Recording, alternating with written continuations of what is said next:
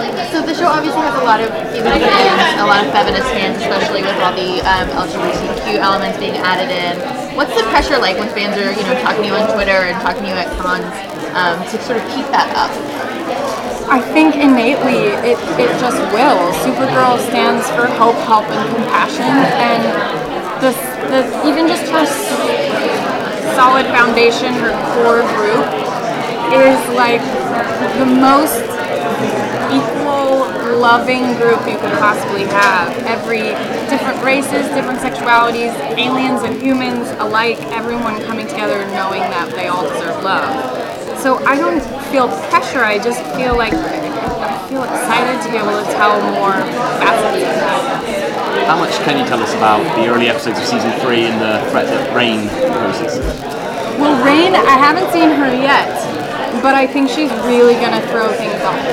Uh, from what I hear, it's gonna be a very surprising uh, reveal of her. She's not like any villain we've had yet.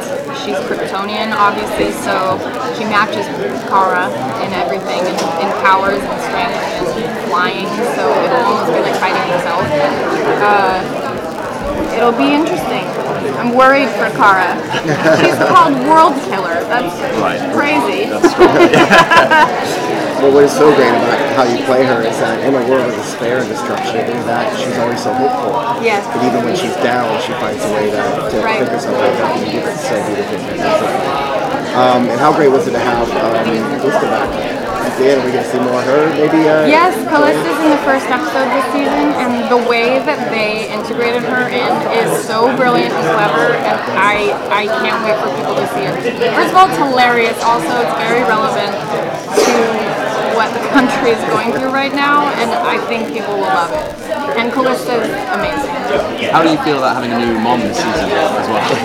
I am so sad that Laura Benanti can't come back, but obviously family and children are so much more important.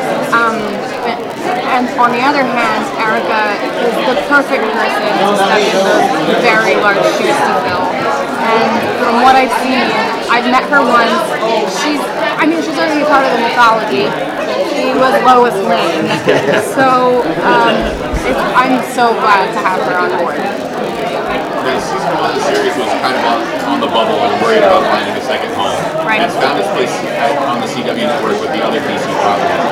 How does it feel to have that safety net and that the audience follows along with you and that there's still this love for this character that was introduced in the 1950s? I mean, it's crazy. It's so, uh, what a joy that is. And, and a privilege to be able to still do the show and know that the fans loved it enough to follow us in the network. And it feels amazing to be a part of that universe. There is a massive, there's just massive support for all four shows.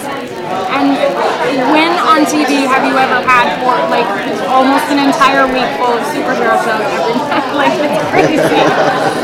So, now Black Lightning's coming along yeah. too. Is he on Fridays? I think Thursday is mid-season. Oh, okay. Anything you can tell us about the crossover This is last question. It will be. I mean, they're all massive. Every time we do it, it's sort. They're they're so daunting, and I don't know how we get them done, but I know sort of the premise, and I know it's gonna make a lot of fans happy. To in, uh, events happen that people are gonna lose their minds about. Thank you.